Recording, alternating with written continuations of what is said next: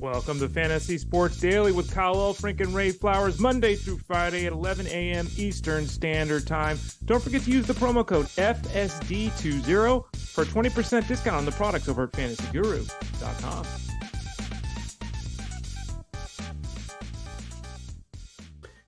An important uh, word of warning on this Monday as we get rolling on Fantasy Sports Daily. Here it is. We are busy. We are crazy busy. There was a lot that went down in week 14 of Sunday NFL slash fantasy football action.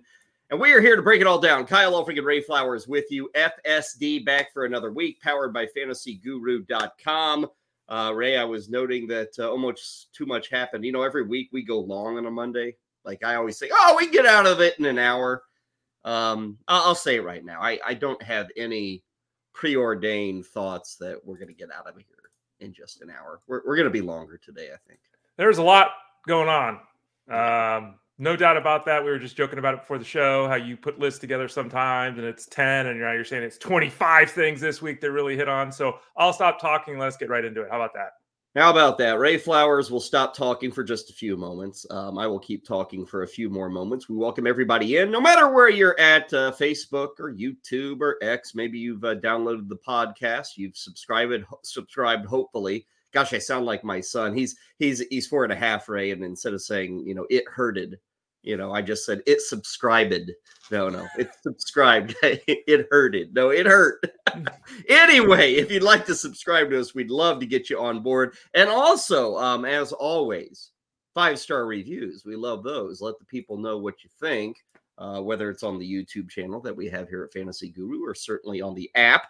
Uh, we always like to uh, tell you at the start if we've got any new specials. And today, Ray, is one of those days we've got specials, right? A new one on this Monday.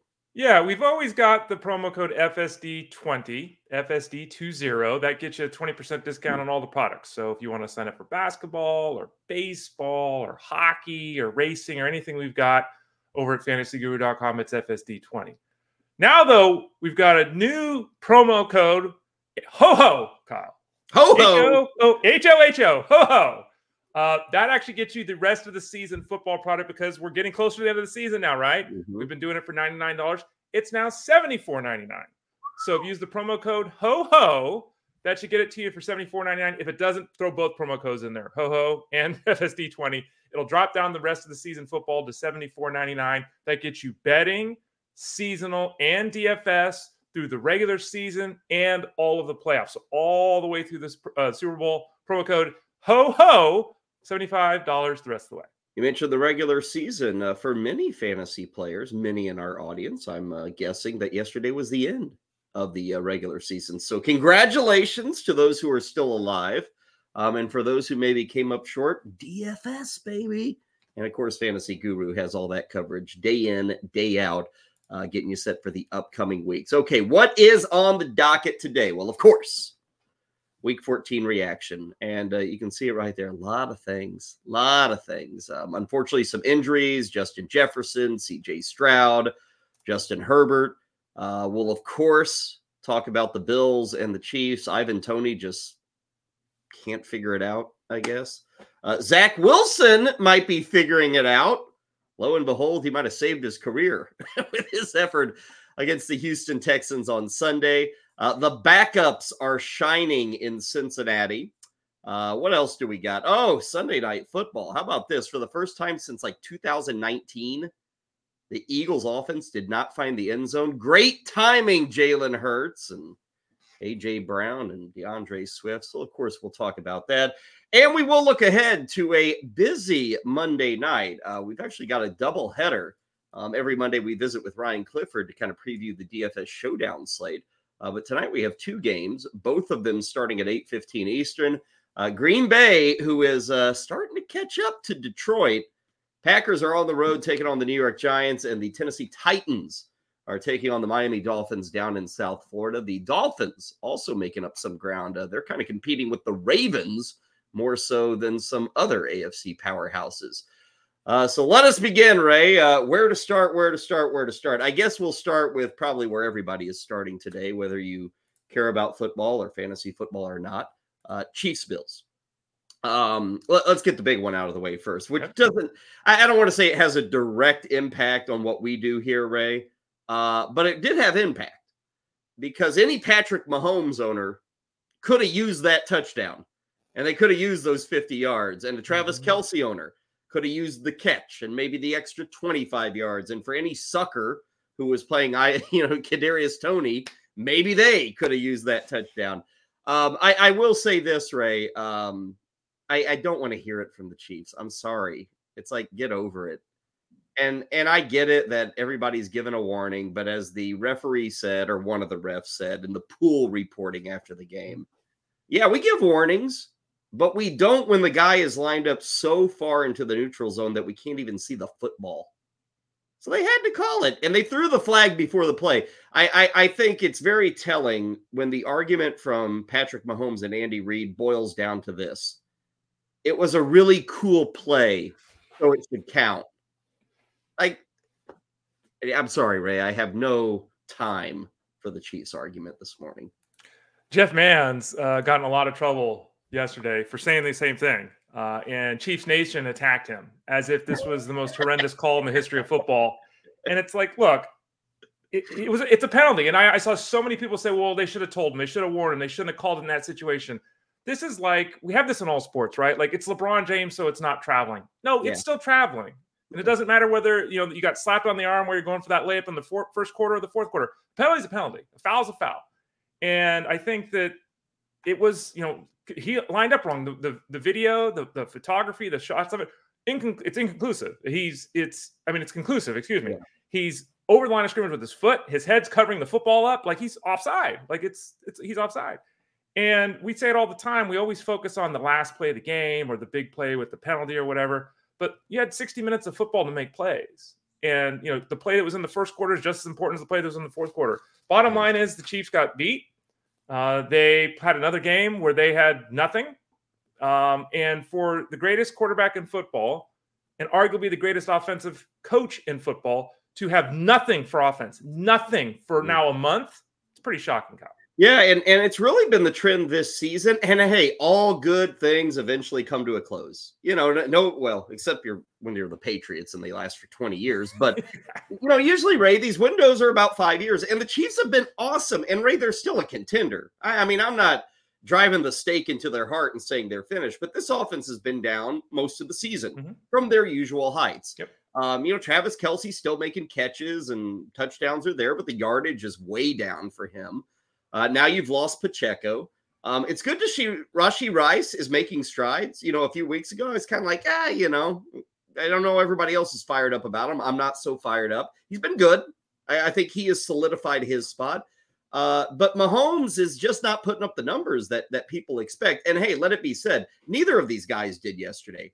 Josh Allen and Patrick Mahomes, Ray, uh, neither of them were top 10 in quarterback scoring this week uh, which I think you would always bet on one of the two being top 10. And like Buffalo was so good in the first half.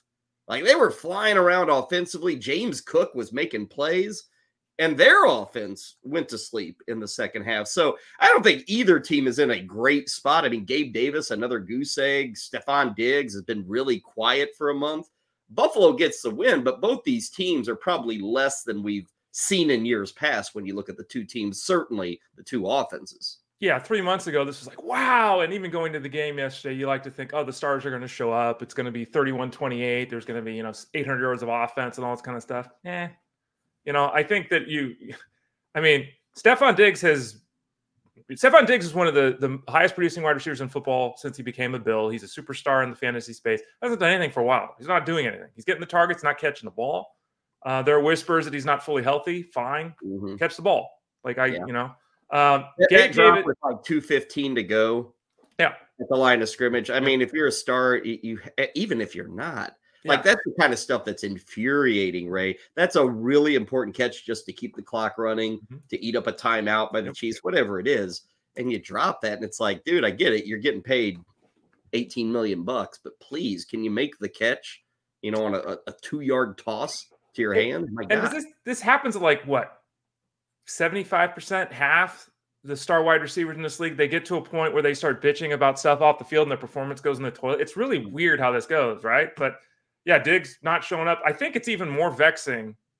Uh, Gabe Davis, we've talked a lot about the DeSean. Jackson parallels. Gabe Davis is, is more up and down than, DeSean Jackson was because DeSean but Jackson more play, down than up with yeah. Gabe Davis. And DeSean Jackson didn't play games where he led his team in routes run and led his team in snaps played and didn't see a target, right? May not have caught a bunch, but he led this he, again. I'll repeat this. He led the receiving crew in targets. I mean, excuse me, in snaps, in routes run, and he saw two targets, and he didn't catch them. Like I, and we could talk about a lot of things, but the bottom line is when your offense has a second, your second wide receiver is as likely to go for a touchdown and 90 yards as he is to catch zero passes your offense has problems to your point as well. Well, and you mentioned the second wide receiver. Um, Dalton Kincaid has made strides here in recent weeks, but we saw the return of Dawson Knox on yep. Sunday. Knox had what three catches? Kincaid had five.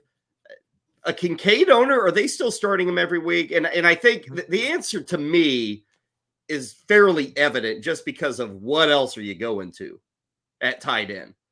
Um, I doubt you can go out and get David Njoku. You know, I don't think that's available. So I think a Kincaid owner is probably just stuck with him at this point, aren't they, Ray? Even with the, the fear of Knox kind of chewing into some right. of his workload. And we talked about this. We well, we've been talking about this the last month since Knox got hurt. The the real negative to the Bills' offense is the fact that Khalil Shakir is not going to be part of the offense anymore. Mm-hmm. We saw that yesterday. So he was on the field a lot, but only saw one target. Knox is basically going to cannibalize the work that was going to Shakir. Is he going to take looks away from Kincaid? Yeah, okay, maybe a couple. And that does maybe cut the ceiling games off, right? Those seven catches, 90 yard. T- okay, maybe now it's five for 55 or something for Kincaid. But to your point, Kincaid is still a starter. I agree with you. Even yesterday, Knox ran 17 routes to 43 for Kincaid. So there's a huge gap there. Uh, Kincaid is still a starter, but we do have to worry a little bit if we're Kincaid owner because Knox one thing he has done over the last couple of years, even when he's not doing a lot, he's a red zone threat. And so that's that's an issue for Kincaid. So again, I think the ceiling has, has been lowered a little bit. One last thing uh, from this game, which the Bills won by a field goal, uh, twenty to seventeen, and it, it, might be one of the bigger developments for us in our fantasy world, Ray. What'd you think of Clyde Edwards-Helaire, and what'd you think of that backfield for the Chiefs? Because Pacheco was out with the shoulder, um, he could very well miss a few weeks here.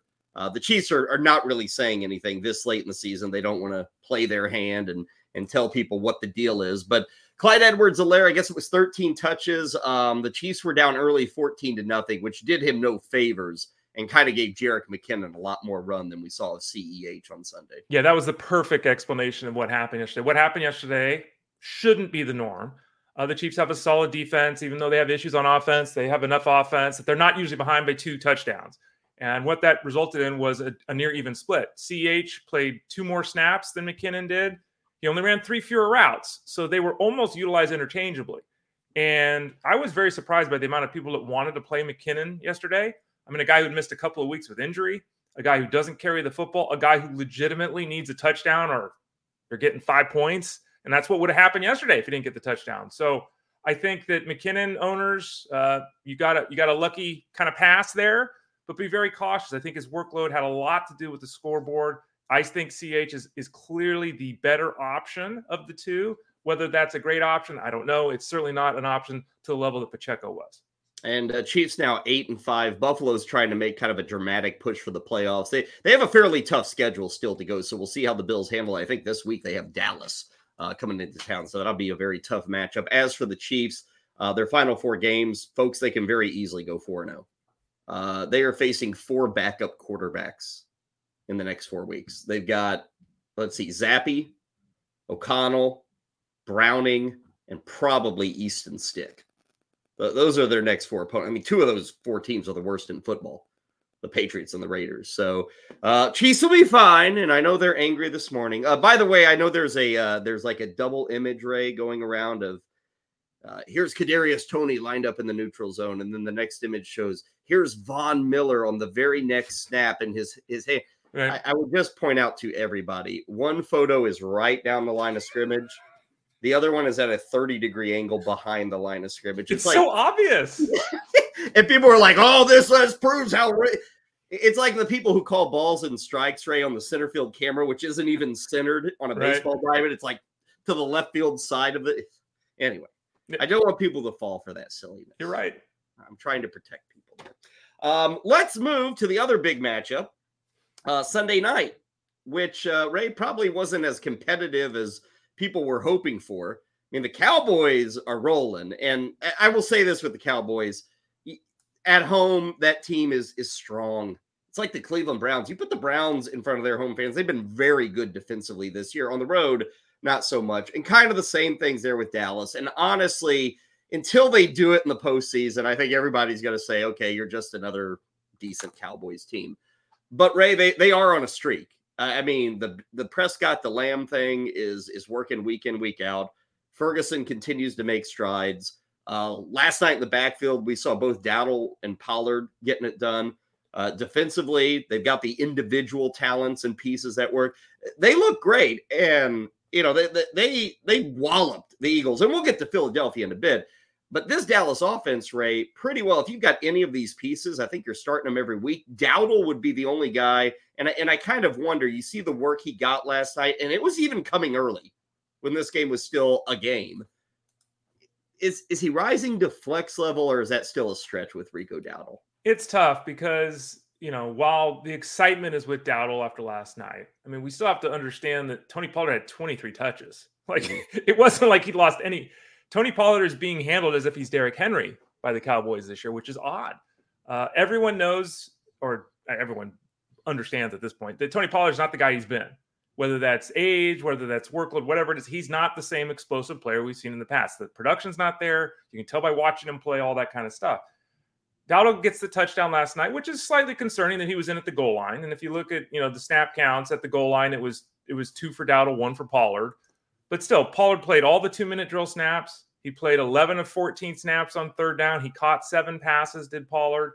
And Dowdle, though he had that touchdown, he was only on the field for 23 snaps. And Dowd, uh, Pollard played 59, so he didn't even play half the amount of snaps. He doesn't catch passes. He only ran nine routes. So he, to answer your question, the offense is so good. Maybe he's a flex option for some people because there is that chance for the touchdown on a weekly basis. But I don't think that he's someone that I would feel comfortable with starting at all because Tony Pollard, again, 20 plus touches. He's the pass catching back. I don't like that unless you're really desperate. Yeah, weapons everywhere. 33 points for the Cowboys in that win. Only 13 for the Eagles, and their only touchdown was actually a defensive touchdown. Uh, Ray, it's it's dreadful timing for a Jalen Hurts owner. I mean, in, in week 14, if you really truly needed the victory this week, uh, you got your first really bad Hurts outing of the year. Uh, I'd have to go through all of it, but but really, I know this. Has he had another game with zero touchdowns produced? I, I don't think so. Uh, nothing passing, nothing rushing, only 30 rushing yards. Uh, D'Andre Swift disappeared. Um, AJ Brown and Devonta Smith had fine numbers, but they had huge mistakes in this game. It, it was one of those days at the office, I guess I would say, for the Eagles. And I will give them this pass. You might argue, Ray, that nobody's had a tougher mm-hmm. four game run in the history of football. I mean, the, the at Kansas City, home against Buffalo, home against San Francisco, and then at Dallas.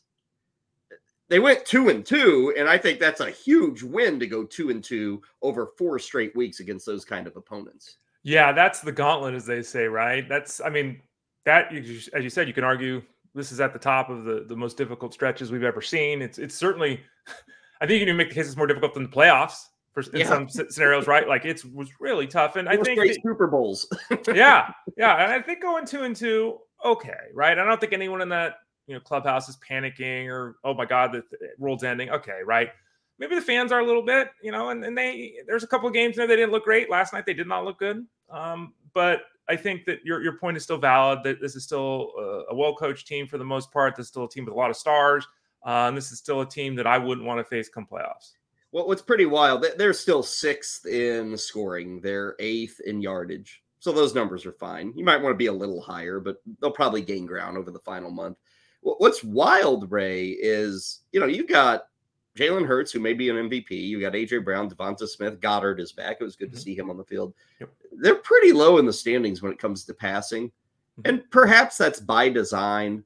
I mean, they're they're always going to have Jalen Hurts run the football eight to 10 times. They're going to have D'Andre Swift, Gainwell Scott, you know, these guys combined for 20 plus carries. So there's a little bit of design there. But for an offense with this much passing talent, it's kind of alarming to see the numbers be that low.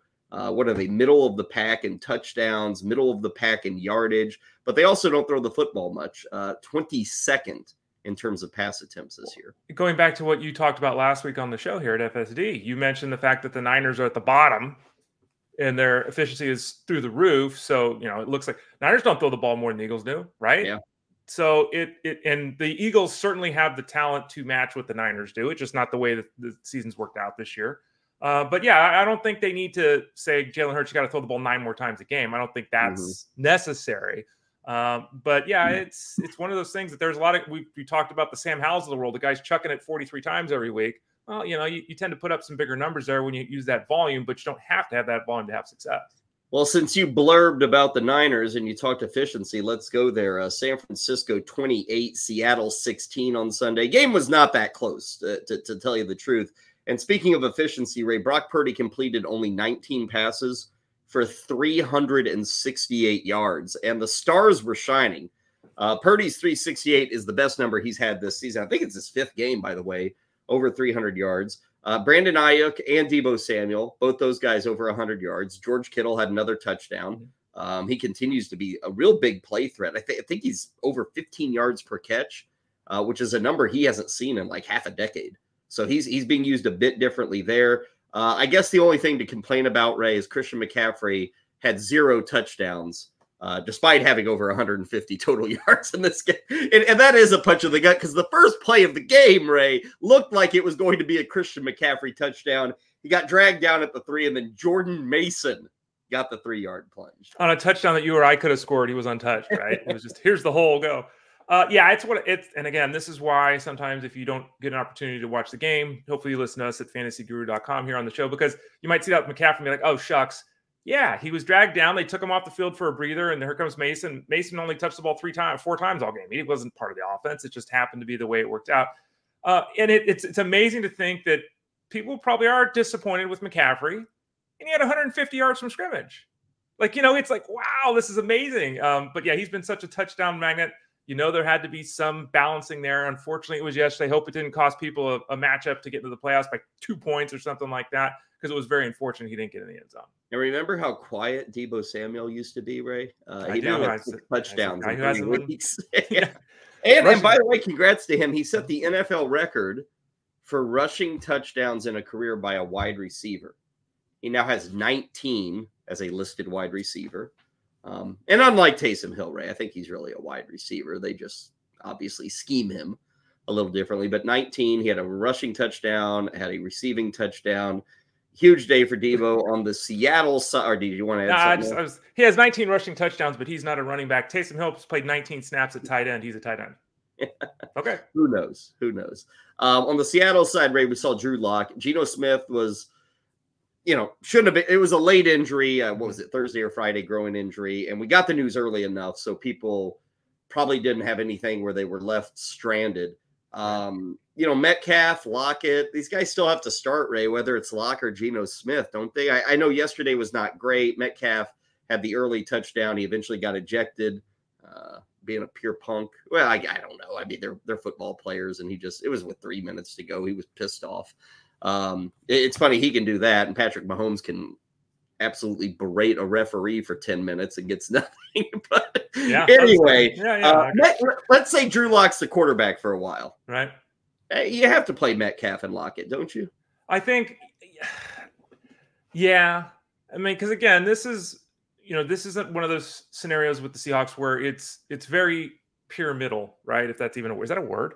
Um, it's very right down the middle. Yeah, thank you. it's very stratified in the offense. You know, you've got all that. You got 18 guys at tight end that see a target or two. Uh, you got a couple of passes that get thrown to the, the running backs, but it's really Lockett and Metcalf just soaking up, you know, 15 targets most weeks, right? And I don't think that changed. Yesterday was down a little bit.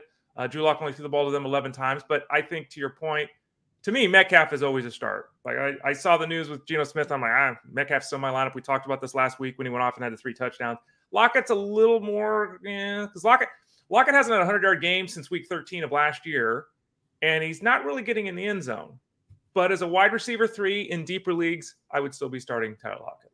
Uh, backfields everywhere are in a flux. This is, you know, what it is come the uh, week 14, 15 in the NFL. We always have questions. You would think things would be settled by this point, but they're not. And Seattle's one of these backfields, Ray. Both Walker and Charbonnet were playing pretty well down the middle, right? And and I know a lot of people are now drawing the conclusion, well, this will be a split.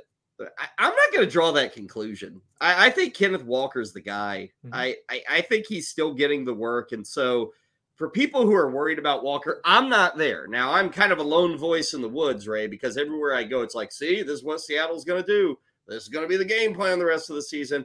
I wouldn't necessarily buy that. I, I think Walker is still their their lead guy with Charbonnet sprinkled in there. More like I, I, I would go as high as 65 35. That, that's me. Mm-hmm. Uh, everybody wants to draw the 50 50. You got to remember, Walker has been out the previous two weeks, two and a half weeks, really, with an injury. Mm-hmm. Uh, this was his first game back. It's a tough matchup. They were trailing throughout. Charbonnet profiles a bit more as a receiving running back than does Walker. So I'm speaking to the Walker owners here. If you're a mm-hmm. Charbonnet owner, okay, you got a guy who probably gets 10 touches a week.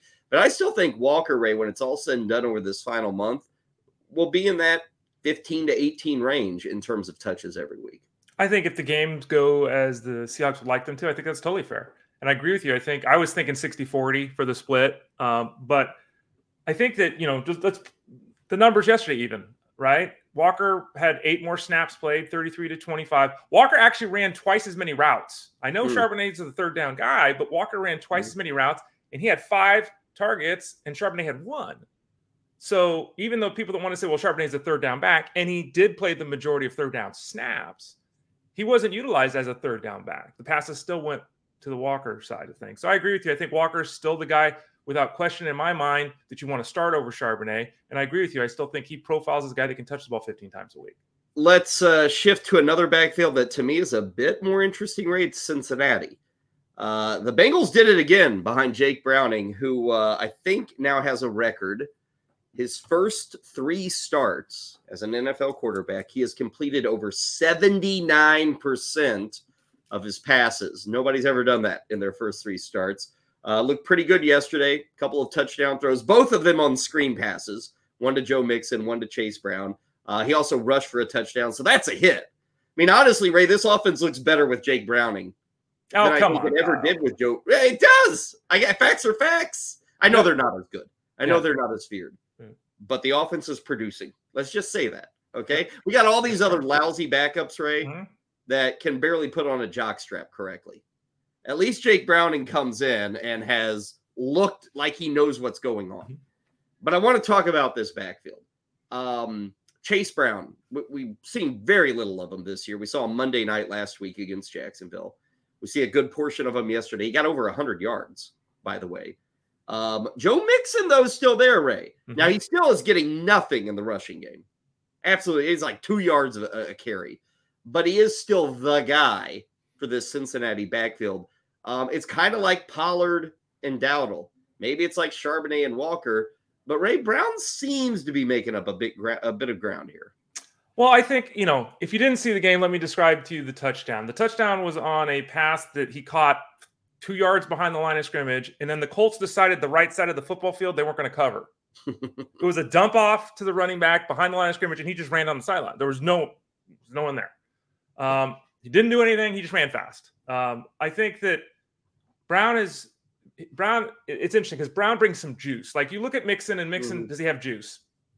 You know, he runs into guys and pushes them. Yeah. Brown looks exciting and he's shifty and all that. Brown wasn't on the field. He only played 18 snaps.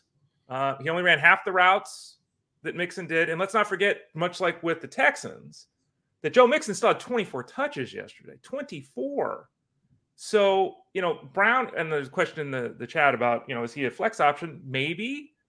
But. I, I, you know, I think it's much like the Charbonnet situation, Kyle, where it's like Brown's probably going to get eight or so touches a week. Is he going to rip off 25, 30 yard chunk plays? He's going to need to. He's not taking over the backfield. He's not taking over the goal line work. He's not taking over the workload. He's not doing that unless Joe Mixon gets hurt. So Brown has flashed. Uh, I don't want anyone to chase that because, again, there's reasons to, to look at it and say, come on, not be careful. But I can't see more than eight or nine touches a week from him because Mixon's just going to soak up all the work. When you say not chasing Brown, I also don't want people to reject the idea of Tee Higgins and, and Ja'Marr Chase. They, they were quiet yesterday, and I know what people are going to say. Oh, Jake Browning won't throw to these guys. He's killing. You know, I'd point you to seven days ago. Jake Browning seemed to be throwing to Ja'Marr Chase just fine. Okay, so a lot of times, Ray, we just look at the last game. We think, oh, it's never going to work. I those guys play. They start. It's like Smith. It's like Brown, who we were talking about earlier. They Metcalf, Lockett. I mean, these guys have to play. I realize the situation is not great but Ray, I'm not sitting these guys. You just can't. It's all again, Jake Browning. I think he had six completions to the running backs. He had five combined to Higgins and Chase. It was bad on that front, but I don't think it's going to be doomsday for the remainder of the season for those two receivers. I agree with you. And there's a difference between throwing 37 passes and 24, mm-hmm. which is where Browning has been the last. That's a huge difference, right? One of them, you're Teddy Bridgewater. The other one, you're Sam Howell. It's a huge difference. Uh, I think that, you know, it's hard if you're the Bengals coaching staff. Like, what do you say? Like, you're talking about this completing 80% of his passes. The offense is working. We're in football games. We scored 34 points. Are you going to go in there and berate him for not throwing? No, you're not going to berate him for not giving the ball more to his guys. But you're going to gently nudge and say, hey, man, we're not going to win games with, you know, four targets to T. Higgins. We're not going to win games with four targets to Ja'Marr Chase. It's not going to win his football game. So yeah. look for it next week to change. Look for them to, to, see the volume go up substantially. On the Colts side, uh, nothing truly. Sta- I mean, Michael Pittman continues to quietly produce. Um, he's it's racking amazing. up catches. He's amazing.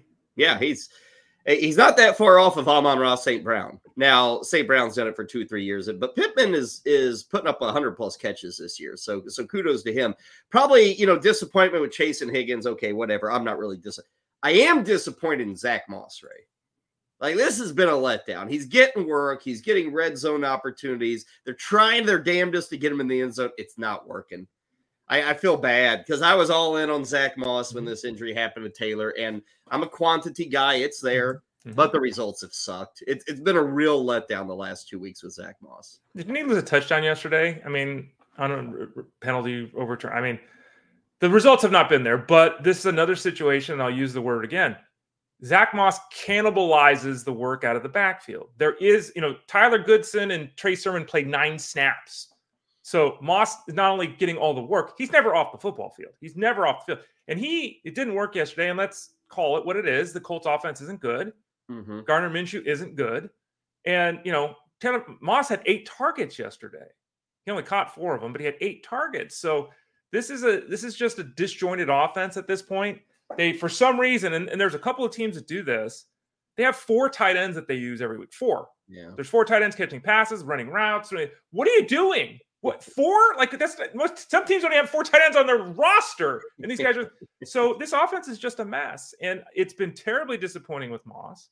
I've been right there with you with Moss. I've said both weeks definitively start him. It hasn't worked out. I'm going to say the same thing again. You can't get 90% of the touches and play 90% of the snaps at the running back position and not have it work eventually. Can't. what's what's wild, Ray, is if you ask like football fans, people who watch NFL every Sunday, and you said, "Give me the top seven teams in the AFC," Would anybody say the Colts? I, I don't think many would top set. And yet, if at this very moment they're the seventh seed in the playoffs, seven, like they're ahead of Buffalo. And it's not because they're winning a bad division; they're still behind the Jaguars.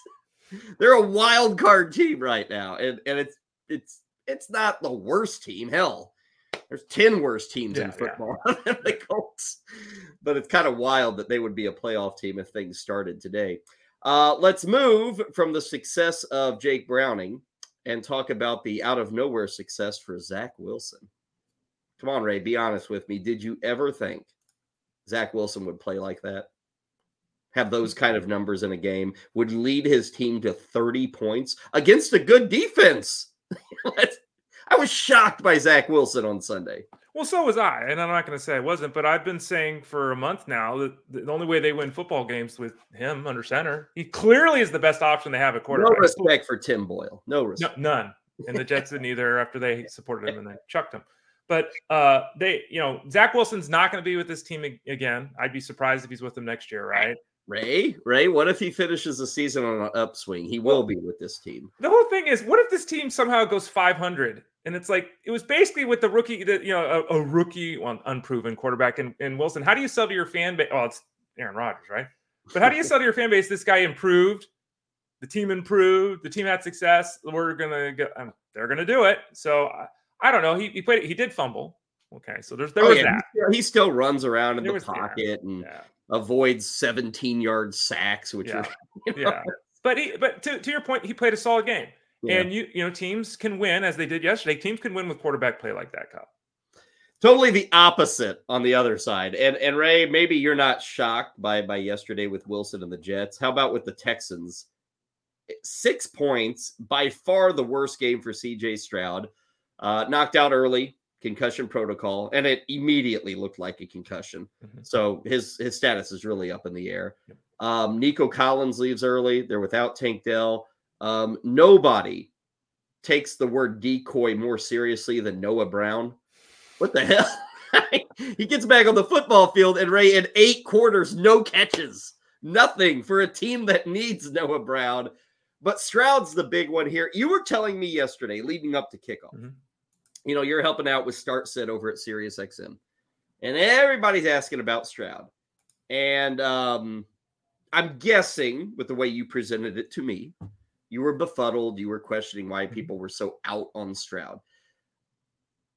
A, I don't know, you know, if you're getting 50, 60 questions, they all have different other options. Right. So who's to say? But this matchup, the way Stroud has played this season, the fact that Tank Dell's out, you know, things are a little wishy washy at, at, wide receiver. What was your feeling going in to mm-hmm. yesterday for Stroud? Because now, you know, the concussion's one thing, but the performance was another. Do you just say, hey, the weather sucked, the Jets were good, it was a bad day at the office, much like the Eagles? What's the feeling on Stroud, and what were you kind of feeling going into that game yesterday? Yeah. Noah Brown, 325 yards in two games. The two games since zero. Yeah. I don't know if he's ever seen that in NFL history. 325 in two games to zero in two games. Uh, Stroud was interesting, and I tweeted this out at SiriusXM Fantasy. I'm there 10 to 1 Monday mornings answering questions, uh, Sunday mornings answering questions. And I said, look, two weeks ago, and this is true story, people were saying that CJ Stroud was the league MVP. That, that storyline was growing, mm-hmm. right? Nationally, it was growing. And he loses Tank Dell, and no one wanted to play CJ Stroud yesterday. And it's like, how? Let, let, okay. Now I understand it because uh, Tank Dell was out. It's a difficult matchup against the Jets, and there were some weather concerns. So I get that. I get. I totally get that. But you would never bench Josh Allen that way. I wouldn't. Some people would. I wouldn't. You would never do it. I'd never bench Patrick Mahomes. I'd never bench Jalen Hurts. If CJ Stroud's really a league MVP, how can you bench him when there's struggles? Now, the game goes horribly wrong. I think we had him ranked like 12th at quarterback this week. So we still thought he was right at the edge of yeah. being a starter this week. Um, I think that the game went horribly wrong. And this is a continuation of what we have talked about. The Texans cannot play a football game this season with all their receivers. They can't and they they come into the game with Tank Dell being down, and then they lose Nico Collins. He played three snaps. So now we're talking about CJ Stroud also losing his number one wide receiver, a guy that was going to get 12 targets, right? So I think it was a perfect storm of crap. It played out completely like that. I would just hesitate or tell people to hesitate on the belief that they made the right call because it worked out this way. There were a lot of factors that came together to make it as bad as it was. It should not have been that bad. Sauce Gardner is not the greatest player in the history of football they were still going to have success through the air if everything went the way it should have. Well, and, and, it's a fact that the Jets have given up more touchdowns in the passing game than they've had interceptions. That's just one stat. They are good. They, they are good. I, I think for me, Ray, what, what it gets to is people have got to understand how hype works in this league. Stroud is having a very good rookie season. Absolutely. But when people start getting carried away that he's already a top five guy or a league MVP, you know, you've got to stay away from that stuff if you're just making the fantasy decision. Uh, because some people may hear that and say, wow, you got my QB1 the rest of the season. And yet it was proven yesterday, going into yesterday, people all of a sudden didn't feel that way. You know, now, oh, well, maybe. So, yeah, Pat Mahomes is good. Jalen Hurts is good. These guys are great. Is CJ Stroud? No, we said it weeks ago. Ray and I had a debate on Stroud. Is he even a QB1? And that was in the midst that was in the midst of CJ Stroud. What do you have? Four straight games over 300 yards? I, it was something like that. And Ray and I are having the discussion. Well, is he truly a QB one? Is he a top 12 guy? Uh, Ray said ever so slightly he'd have him in there for the rest of the season, not specific to this week. And I said, nah, he's more of a QB2. I'm not sold on Stroud. So while people are saying league MVP in real life, we're sitting here having a debate is even a top 12 fantasy quarterback. So that, that's again a reminder of how things play out differently based off of what side or what angle you are covering the sport on. Uh, you've got to differentiate and separate what you hear on the tube, what you hear on general sports talk, versus what you try to do with your fantasy team. Um, so another lesson, I guess, learned there with CJ Stroud. Um, and again, he'll probably be a QB one going into next year. We'll see. We'll see with CJ Stroud. Uh, be nice to get him back on the field, but that is a question mark. One other bit of news with Houston, uh, and this is getting ridiculous. Devin Singletary all day yesterday. I don't know, Ray. It's I, I, that's one of those situations that I don't even want to deal with anymore. Like, yeah. and I don't have those guys anywhere in any of my leagues. I don't have Singletary or Pierce, so it's not a headache to me. But I can only imagine trying to figure out week in week out what to do with those two players. Yeah, and you know, this is a one of those one of those situations where we we can look at all the data beforehand and then the game happens and it just doesn't go the way we expect. And I don't know if it, you know the coaching, I didn't listen to the coaches after the game. I don't know if the game didn't go as they anticipated, blah, blah, blah, blah, blah. But the backfield is, I don't know.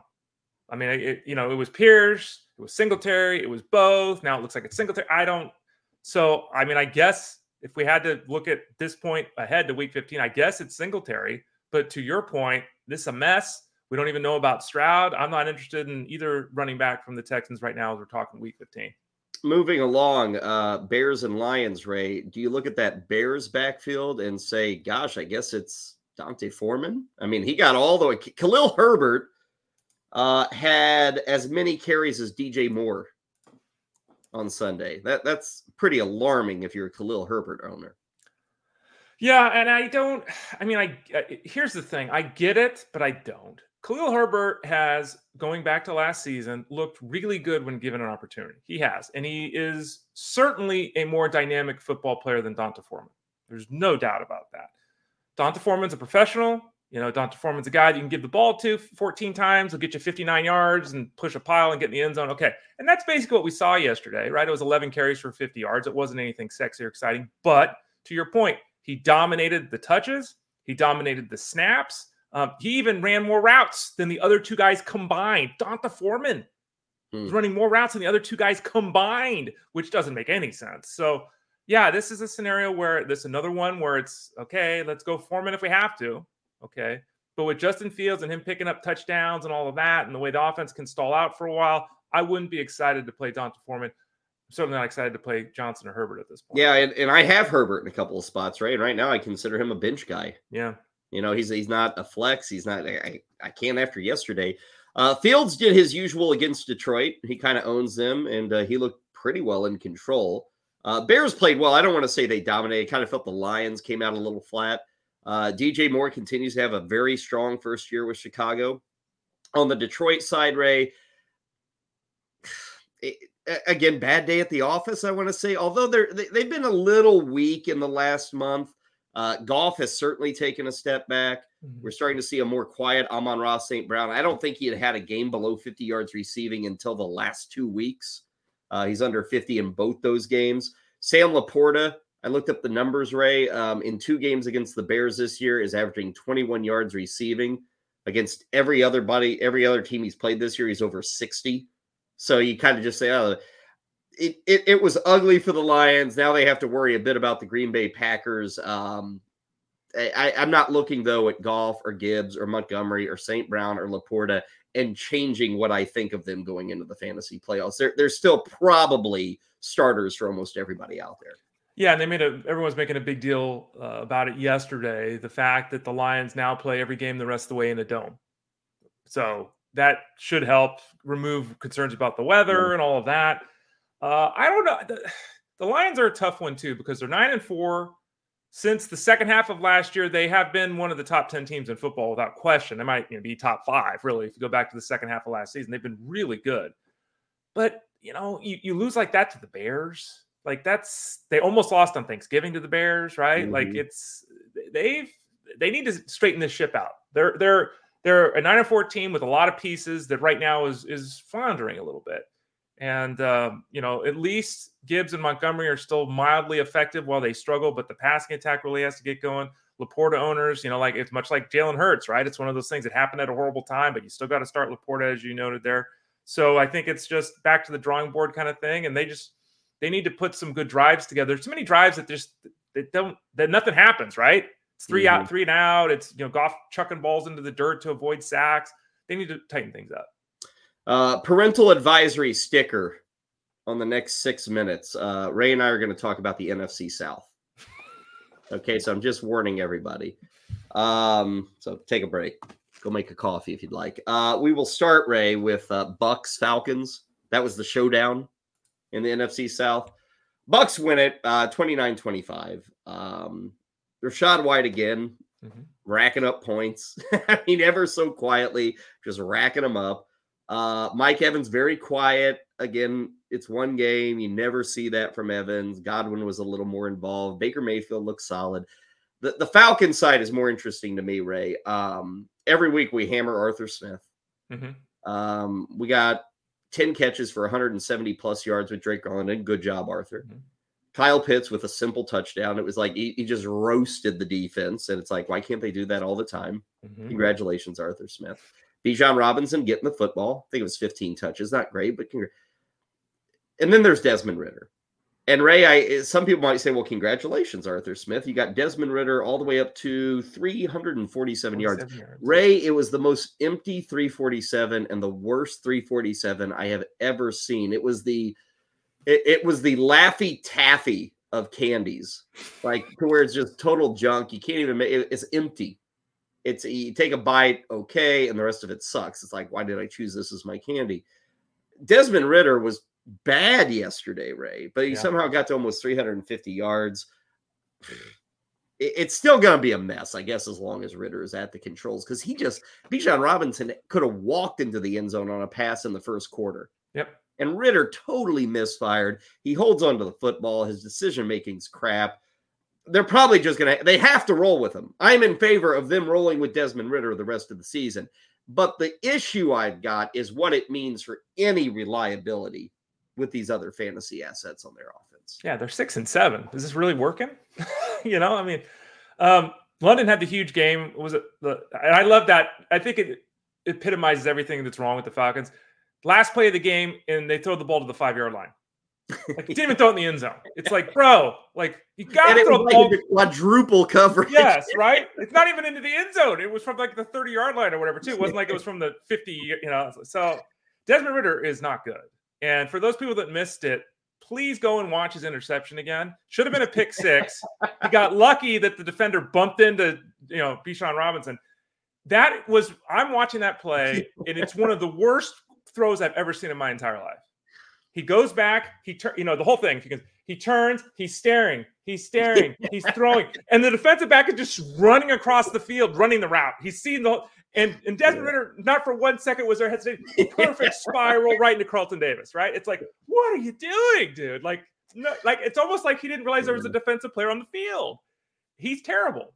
And so, yeah, the, the problem with the, the team is the same thing. They had 25 points yesterday. He threw for 347 yards. Doesn't change anything. Desmond Ridder is still a desperation super flex option. Yeah.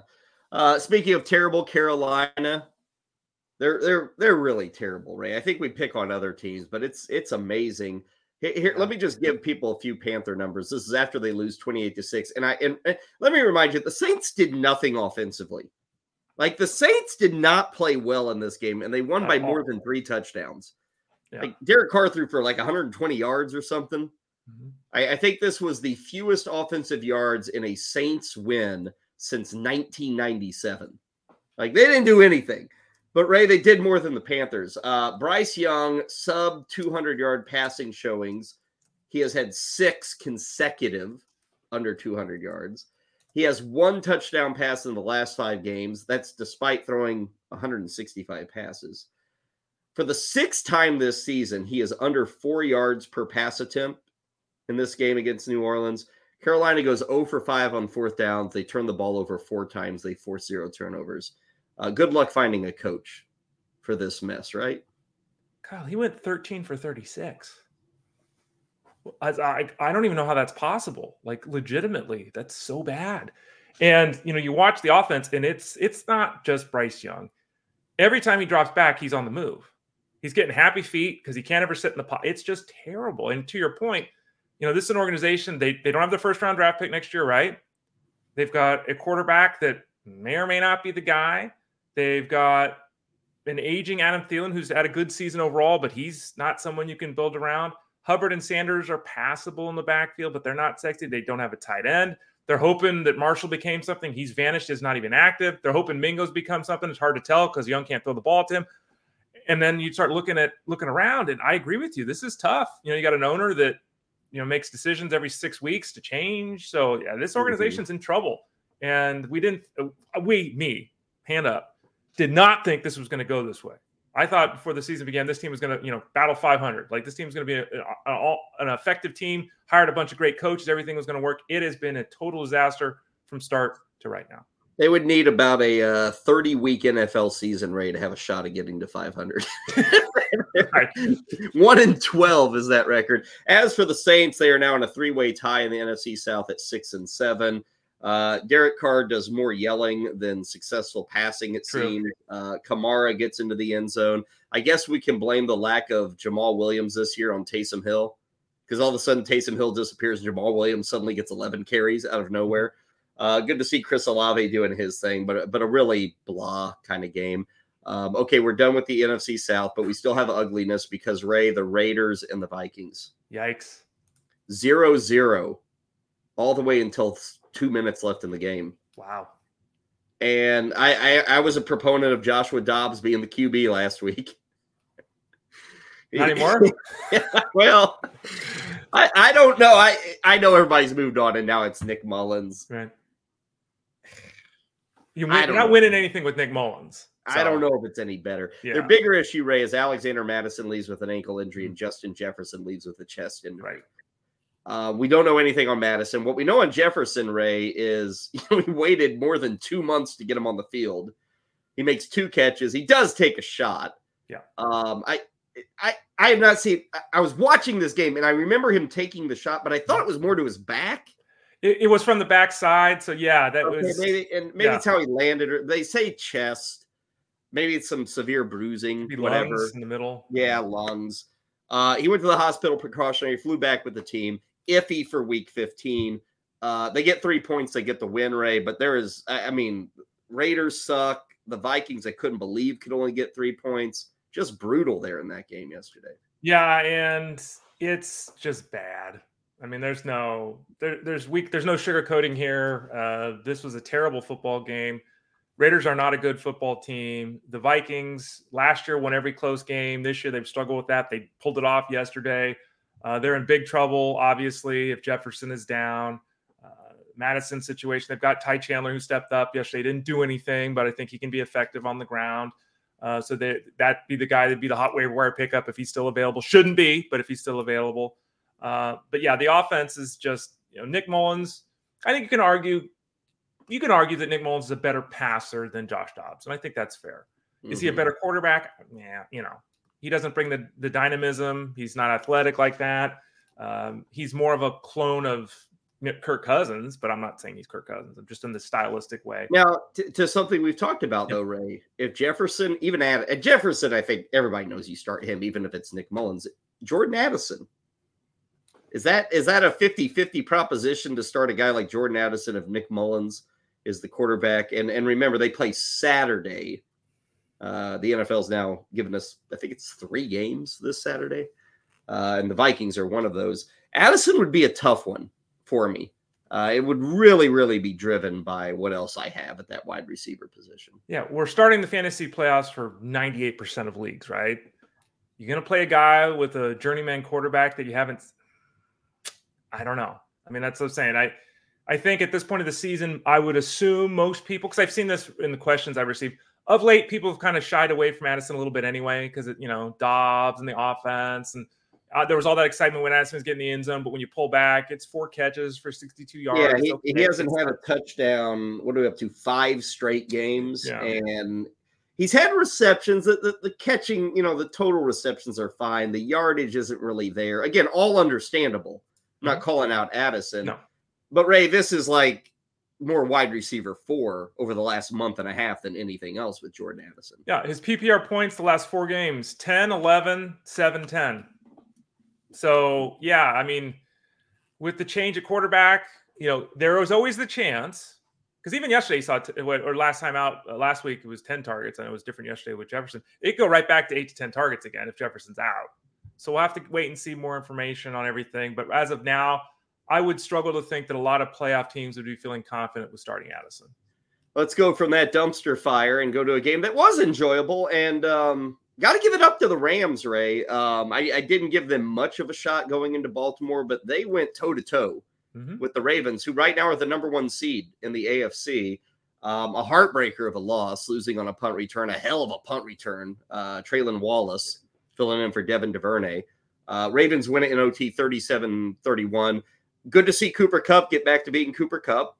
Matthew Stafford right now has 10 touchdown passes in three weeks. It's which is more than he had all season before the three weeks. It, it's a little tough to deny, isn't it, right now with Stafford? It's it's kind of wild. There's probably a lot of people going into the playoffs that a month ago they're like, I'm never gonna use this guy. And now they're probably going into week 15, at least considering going to Matthew Stafford. Yeah, he's still got the cannon arm, but yesterday you saw him floating and now he's doing, and they were commenting this on the broadcast too. Everything is now he's doing the Patrick Mahomes, like just throw the ball, right? Just we don't need everything sidearm and stuff. But he was floating passes, right? Touch pat, real looping touch pat.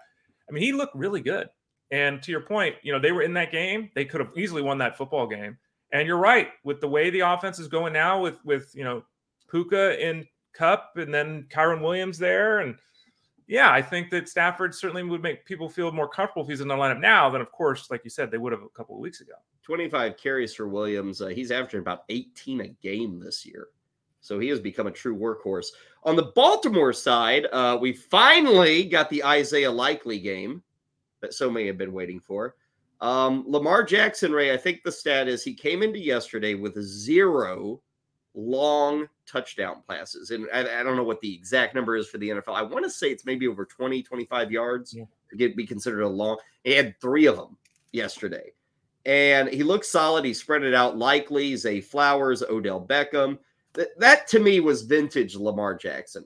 Like that, that's what you're hoping you get week in, week out. And we see it about five times a year. Mm-hmm. And yesterday was one of those moments for the Ravens. Lamar Jackson played a really good football game, and I've been down on Jackson at times for things, and okay, but I will give him full credit. He played a good football game, really good football game. He was the reason they won. I will say that. I will mm-hmm. also say that Isaiah Likely was as open as you can possibly be in the universe. He was standing there waving his arm on the sidelines multiple times. No one's even guarding me for that touchdown. Odell Beckham just ran by everyone. They didn't cover him.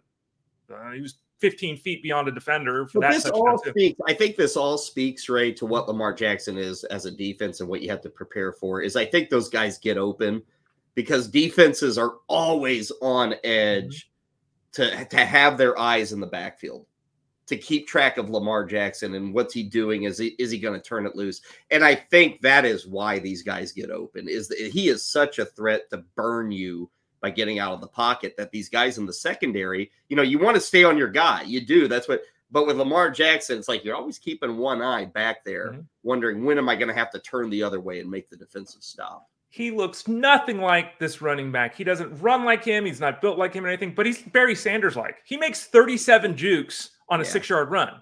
To, to your point, like defenses are panicked when he's in the open field. I totally get that. I was just merely stating that, you know, you know, 90, I'm going to say this.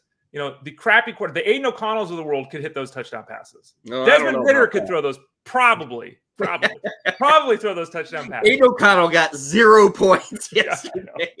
Yeah, I, I mean, and, and by the way, just to say this, because I, I commented on it yesterday, I have never seen a day that I can remember where there were more blown coverages for touchdowns over and over and over. And it seemed like every one of them was a tight end. Guys just running, waving. They're 15 feet away from the nearest defender, 20. It was all over the NFL yesterday. It was crazy, Kyle. Yeah, there were probably two dozen of those. And Ray, I think there were two dozen missed kicks yesterday, too. Yeah. That that was a absolute cancer, uh, I think, on yesterday's action. Uh, one other thing with the Ravens. OBJ Ray, starter, coming on. He's looked good the last month. Is is he a wide receiver three?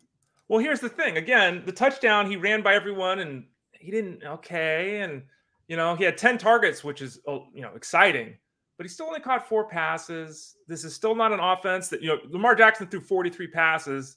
That is never going to be the plan. Like 33 would be a lot, right? He's there. He's getting there. I mean, I think yesterday was the first game he played more than half the snaps this year, too. Mm. So he seems to be rounding into form, if you will. But he is not someone I would start with confidence at all. No. Is he someone that might be startable for some? Yes. Two more games. Uh, let's quickly get to them. Jags, Browns. Uh, Ray, were you stunned to see Lawrence out there? I was. Um, Completely stunned. And and kudos to him, Ray. I think he gives him even 80%, 75% as good a shot as a beat up CJ Beathard. But but he was, you know, it's one of those things where you don't say, oh, he sucked yesterday. He didn't suck. He played through an injury. I think mentally it's very wearing. And so you kind of make bad decisions like Lawrence had yesterday, some bad passes. He threw three picks. Um, you know, for those wondering how would things work with no Christian Kirk, the, the early answer is a ton of Zay Jones, like a ton of Zay Jones, still a ton of Calvin Ridley. And those two guys, Ray, had 27 targets. And, and that doesn't even include Evan Engram, who had 11 catches. Those three guys, Ray, I, I don't know what were, I don't have Engram's targets handy. Was it like 13 or something? I think it was 11. 11. So he was mm-hmm. 11 for 11. So, Ray, those three guys, 38 targets of the 50 throws. And I know Calvin Ridley didn't go off or anything, but Ray, these guys are going to be fed. Like even Zay Jones really elevates to now you got to consider him as a wide receiver three without Christian Kirk in this offense. Yeah, I mean, I'll say this: I was shocked that he played. Uh, Trevor Lawrence, uh, he threw 50 passes, which is obviously too many. He made some terrible decisions. He's flinging the ball over the field. He made some bad decisions. Uh, I don't know how you can have that many targets. I mean, to be clear, Zay Jones had 14 targets and got 29 yards, which is, I mean, and Calvin Ridley wasn't much better. He had 53 yeah. yards on 13 targets. yeah, that's, I mean, that that's running back dump off mm. zone production, right? So Engram was the star again, uh, and I, I, saw it. I didn't look, get a chance to look it up before the but he scored he scored like 75% of his touchdowns the last two years, Engram in weeks 13 and 14. Oh wow. Reason. Um, but you know, I, will give him credit for playing, for keeping him in the game, for all those kind of. But I, I don't think he should have played. I was shocked by it, and I'll just say this too: he did not have a high ankle sprain. You cannot play on a high ankle sprain six days later. It's not possible. So I, I don't know what the reporting is about all this stuff because we've had, we've seen high ankle sprains forever. They sideline guys for six weeks, yeah. and it's always a multi-week injury. So I don't know what's going on there. But yeah, um, Zay Jones is a thing. Uh, it's not a very effective thing. Is Joe Flacco a thing? Rate 500, I think it's 565 in the two starts with five touchdown throws. And he looked like a spring chicken. Yeah, that, that, that touchdown to David Bell was actually, it, it kind of shows PJ Walker can't do this. I don't even know if Deshaun Watson can. Joe Flacco, it's it's knowing what you're seeing. Yeah. That touchdown to Bell was an excellent example. I think they brought the house on that play, mm-hmm. and Joe Flacco knew where to put it. And again, I, I don't even know if Deshaun Watson's making that throw. So I, am not going to sit here and say people should be starting Joe Flacco. I'm not. That's, that's still too dangerous with a 38 year old who literally Ray was making PB and J's on the couch three weeks ago. Right. right. Hold it against me for not sticking him in my starting lineup next week. the Browns are down to like their fourth quarterback. They lost their best offensive lineman. They lost arguably the best running back in football. They're eight and five. Like mm-hmm. this is really impressive. Like Stefanski and that coaching staff deserves a ton of credit. Uh, Flacco, you know that pass to, to Bell, he wasn't covered. Uh, David Njoku became the first player in the NFL this season, the first player in any team in any game, and to have two touchdown passes where he was open by more than five yards. In one of those, he was open by 25 yards. Well, it's so, because defenses are fearing Joe Flacco running the football just like Lamar Jackson. Right? Boom! Yeah, yeah. So, but I mean, Flacco you can't argue that the offense has worked as well with Flacco as with any other quarterback this season, and you can argue yeah. better with Flacco than any other quarterbacks this season for the Browns. I, I don't even know is he making the minimum for a vet, uh, which may be like five mil, but. I'm looking at the Browns and I'm totaling up my uh, paychecks this week, and I'm seeing Deshaun Watson is, I mean, his paycheck this this week it's got to be like 1.2 million. I mean, it's and Joe Flacco's yanking in 80 grand. no, it's not, so Joe Flacco is making one hundred forty-four thousand dollars according to the contract he signed. Oh come on, really? Yeah, and uh, Deshaun Watson is making $46 million this year. So it's 3 million a game. Uh, he signed a one year, $371 million deal, but it's prorated. Did Flacco. So yeah. So that's one quarter of football. That's actually what I have to pull the number. That's three minutes of a quarter for yeah. Deshaun Watson this year, or whatever the hell it is. Well, Ray, just win, baby. You'll you'll you'll yeah. bleed red if you get the wins. That's that's all that matters for the Browns. Uh, finally, Broncos and Chargers. Uh, quickly, uh, Courtland Sutton, ten touchdowns. Who knew? Uh, another win for the Broncos. They're only a game behind Kansas City. They're not going to catch them, but they're a game behind. Chargers stuff is more interesting. Two things here, Ray. Justin Herbert, fractured finger on his throwing hand. Might have seen the last of him this year, right? tough to know for certain, but there were definitely concerns that that might be the case. And uh, it was his middle finger on his throwing hand. And show uh, me which finger, Ray. Show me. It's the middle finger. Oh, come on, flip it around, Ray. Remember when you were a kid and used to practice flipping? I don't know. We did. When do you hold both fingers up? One finger's on the side. We used to roll the window up. Oh, did you? I no. We used banana, to read between the to, lines. Yeah. Oh no, we used to like try to get angles with our fingers. Like that was the big thing that was a West Coast style. Oh, okay, maybe that was it. West Side. um, yeah. So uh, the Herbert situation, he absolutely could be done for the season. I think it's very yeah. fair to think that that's a strong possibility at this point. Uh, middle finger being broken. I mean, he's already got the left hand thing. Now he's got the right hand thing. I don't know how you really, you know, if your thumb, and they were talking about this in the broadcast, your middle finger and your thumb are like the two most important, you know, on the ball. So um, it's a lost season for them anyway. They're five and eight. They're not going anywhere. He might be done.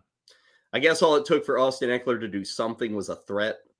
Um, we saw Isaiah Spiller, what was it, a half dozen carries, I think, mm-hmm. in that game. Yep. But and Ekeler was not like great or anything. But Ray, honestly, this is better than we've gotten. He got mm-hmm. to 100 total yards. He got into the end zone. Yep. Uh, you know, I, I, that was big news. It was kind of surprising news to hear a head coach say, "Yeah, our All-Pro running back is going to have to earn his keep." Um, I still think you're rolling Ekeler. I hope everybody still rolled him. I think everybody did it, eh, there's very little he can do down the stretch, Ray, to save his value or to save your draft mm-hmm. pick from way back in August. Right. But I think he's still the guy for the Chargers, and, and you'll still be getting decent numbers from him down the stretch. There were people questioning whether he should be started yesterday. They were asking, should I start him? And it's like, uh, yeah, you should start him because the report came out. It's, you know, I think it was Ian Rapoport was the big one, right? It's hot hand, man. Let's go. We'll see what happens. They're going to roll these guys.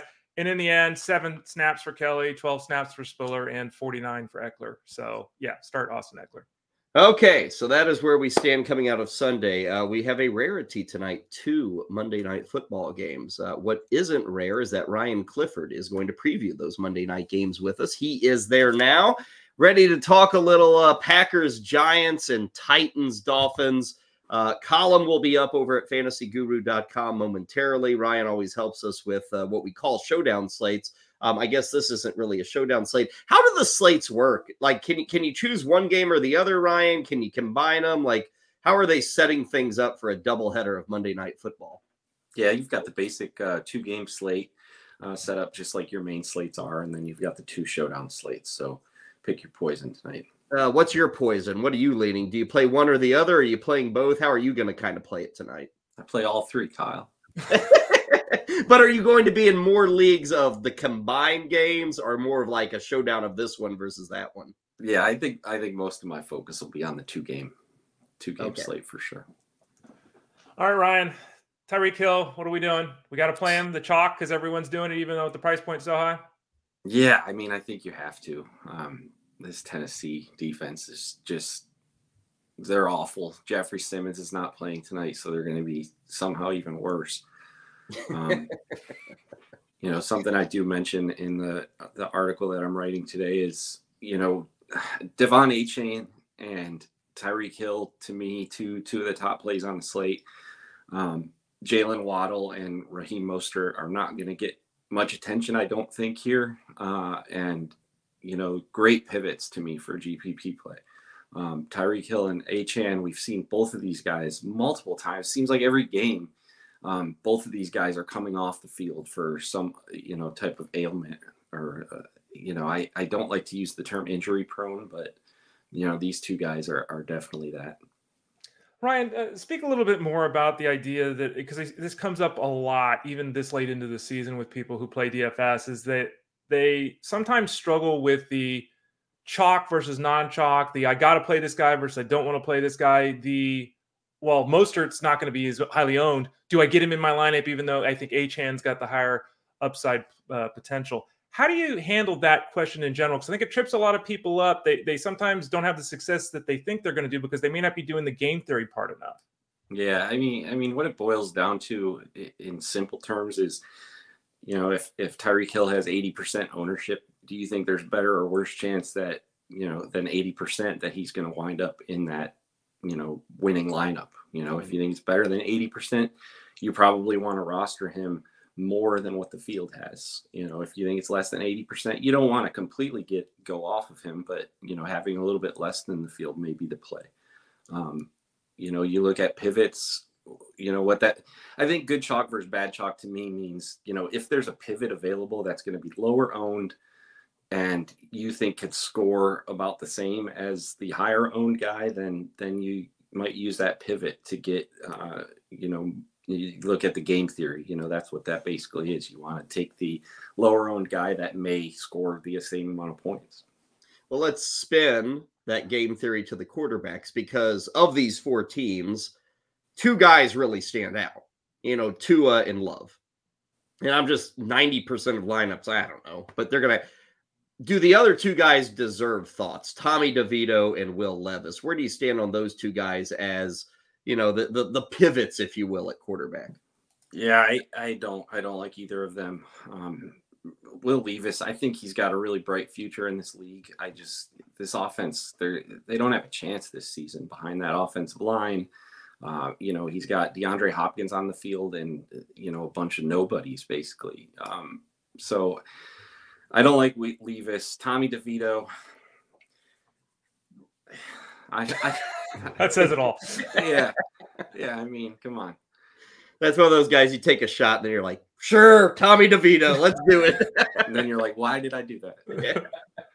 Well, there's always pay pay down players, uh, Ryan, on any of these slates, and we have so many more options tonight to diversify. But let's just look at the tight end position in general. It's often obvious, like we, oh, everyone's going to be using this tight end, or no one's going to be using this tight end. We got four teams tonight is there an obvious play tonight? Is there someone that you're interested in at the tight end position that you think, yeah, maybe they'll be in that lineup? Yeah, it's a wasteland at the tight end position tonight. Yeah. I think most people probably go to Chig Okonkwo. Um, Tucker Kraft of the Packers is going to get some ownership. Uh, and then you've got Daniel Bellinger and Durham Smythe on the Dolphins. So not much to love there. I think Okonkwo for me is my preferred play, especially you look at that game script. The Titans are going to be trailing. I'm sure they're going to try to test Miami with Derrick Henry, but they've abandoned that uh, strategy pretty early in games when they get down. So I think that, you know, we'll see a lot of Levis dropping back and trying to throw. So to me, Okonkwo is, you know, close to the obvious play tonight. Um, you look at the Giants defense, they are very good against the tight end this season. Uh, I think they rank two or three in the league um, at limiting tight end fantasy production. So to me, Okonkwo is, is my top play. Pretty obvious one too. Let's dig in on the Packers offense. Um, doesn't sound like Aaron Jones is playing. Christian Watson is out as well. I, I notice over on DraftKings, um, they just kind of split the baby with ranking wide receivers when Watson's status was unknown. So Doubs, Reed, Watson, and Wicks. Those four receivers are within about a thousand bucks of each other. Uh, again, Watson is out. Doubs, Reed, or Wicks. Are you filling any of those three with the matchup tonight against the Giants? Yeah, I really like Jayden Reed. Um, you look at the splits with uh, for Reed with Watson in the lineup and with him out of the lineup. Uh, and Reed is is playing really well when Watson's not in the lineup. He's producing really well. So uh, Romeo Doubs is obviously going to be like the, the wide receiver one for Green Bay. Um, I just don't know how much they're going to need to throw tonight. Uh, you got AJ Dillon getting another week as the workhorse back against a Giants team that's just is not going to put up points. So I like Dillon. Jayden Reed, I like a lot as a kind of, you know, on DraftKings with that PPR scoring. Um, that, those are the two places I'll probably go with Green Bay. Ryan, I, I, don't play the Monday night slates. You're that guy for us, which is why you're here. And we talk about the the defense at times, right? Usually it's one or two. Now we got four options. Um, what are we looking at with the defensive side of things tonight? Any of these four uh, squads potentially going to be in a lineup for you this evening? Yeah, I think I like Green Bay. Um, no team in football has given up more sacks than the Giants. Uh, I think they're also one of the teams that is throwing the most interceptions in the league. Um, definitely not looking at Tennessee. Definitely not looking at the Giants. So I think it comes down to the the Dolphins versus Green Bay for me. I think the Dolphins are going to be pretty popular. Um, so to me, I, am looking at the Packers. I think they're the best play on the slate. They project the best and probably will not be the highest owned. So I like that too. Got four teams in play, which uh, means numerous punts available on the way out the door. Ryan, give us one punt that you like from any of these four teams for tonight. Um, I'll say Nick Westbrook-Ikhine of the Titans. Um, again, I think the Titans are going to be throwing a ton. Treylon Burks looks like he's more of a depth option at this point for this team. Uh, Westbrook-Ikhine is the wide receiver two there, so I'll say him. Column will be up uh, momentarily. A two-game slate of Monday Night Football. Both games starting at eight fifteen. Uh, Ryan and the crew, all these guys will be hanging around Discord as we get closer to kickoff. Uh, maybe we'll get the official news on Jones, but it does sound like he's going to be out for tonight. Um, uh, should be fun, you know, a little different than usual uh, if you're playing the two game slate, but you are able to choose just the uh, showdown slate if you'd like. So, whatever you're looking for, hit up the column, hit us up in Discord, get you set for the uh, fun DFS play on week 14 Monday night. Ryan, good stuff as always, and we'll talk to you come Thursday night. Okay, man? All right. Take care, guys. Ryan Clifford hanging out with us here on Fantasy Sports Daily. Always appreciate him jumping in and being patient with Ray and I as we kind of finish up our run through of everything Sunday. Uh, speaking of patience, a uh, few questions popping up in there, Ray. Uh, one was a dynasty trade. This is uh, Greg Martinez. I believe that this initial question, the one you see there on the screen, I, I read this and it says Rico Dowdle for a first rounder and Sam Howell. But then he followed that up and said Rico and a first for Sam Howell. So I don't know exactly what we're giving up or what the trade is. I, if it's Rico and a first for Howell, he has Fields, Carr, and Bryce Young. I would not make this. I, I would not make that trade. To me, Sam Howell Ray is not a guy that I'm like, oh, I got to get Sam Howell. And I'm giving up a, a possible RB2 or I'm giving up a first round pick in my dynasty league. I, I wouldn't take that if it's I can give up Rico Dowdle for a first rounder and Sam Howell. I'm still not crazy about it mm-hmm. unless I have a really good running back depth. I, I think Rico Dowdle, Ray, I, I, don't want to say he can be a top 20 running back, but I think in dynasty leagues, he's a pretty decent depth play. Um, you know, when you have injuries, when you need a flex with bye weeks, and you just don't have this giant need for a quarterback like Sam Howell. At least I don't see it. I, I think Sam Howell, Ray, it, odds are the commanders are bringing in a new staff next year. I mean, Eric Bieniemy may, may not even be there. He may go to Chicago. He's being rumored as their next head coach. I, am not certain Sam Howell's even with the Commanders, nor is he starting with this team next year. Well, the first thing to realize is Tony Pollard's a free agent after the season, if I'm not mistaken. Mm-hmm.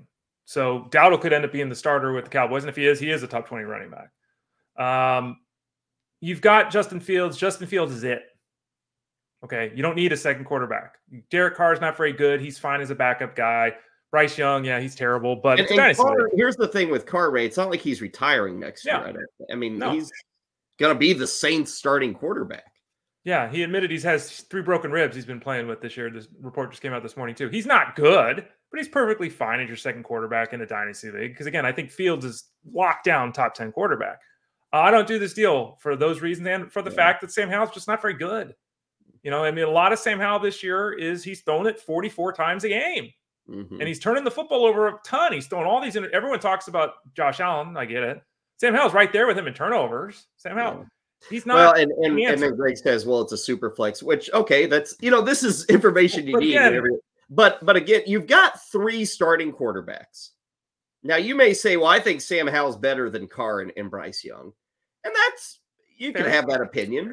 Again, I don't think he's certain to be the QB in Washington.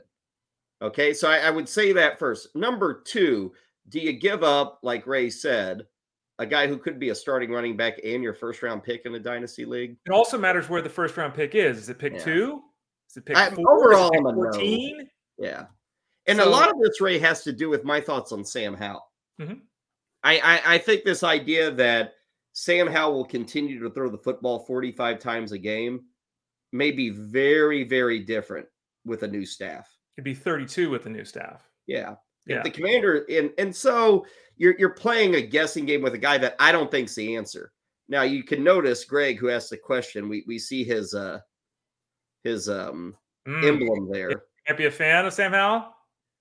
Well, and he's very close to the situation, and you're hearing constantly from everybody with the Washington organization, he's the future and he's our guy. I'm pulling away. I, I don't think he's the future. I don't I don't see it with Sam Howell. His his mistakes Ray are terrible. He's he's a step above Desmond Ridder. He's got more arm talent, but he has a lot of bad decisions, bad mistakes. I think a new coaching staff wants a new guy.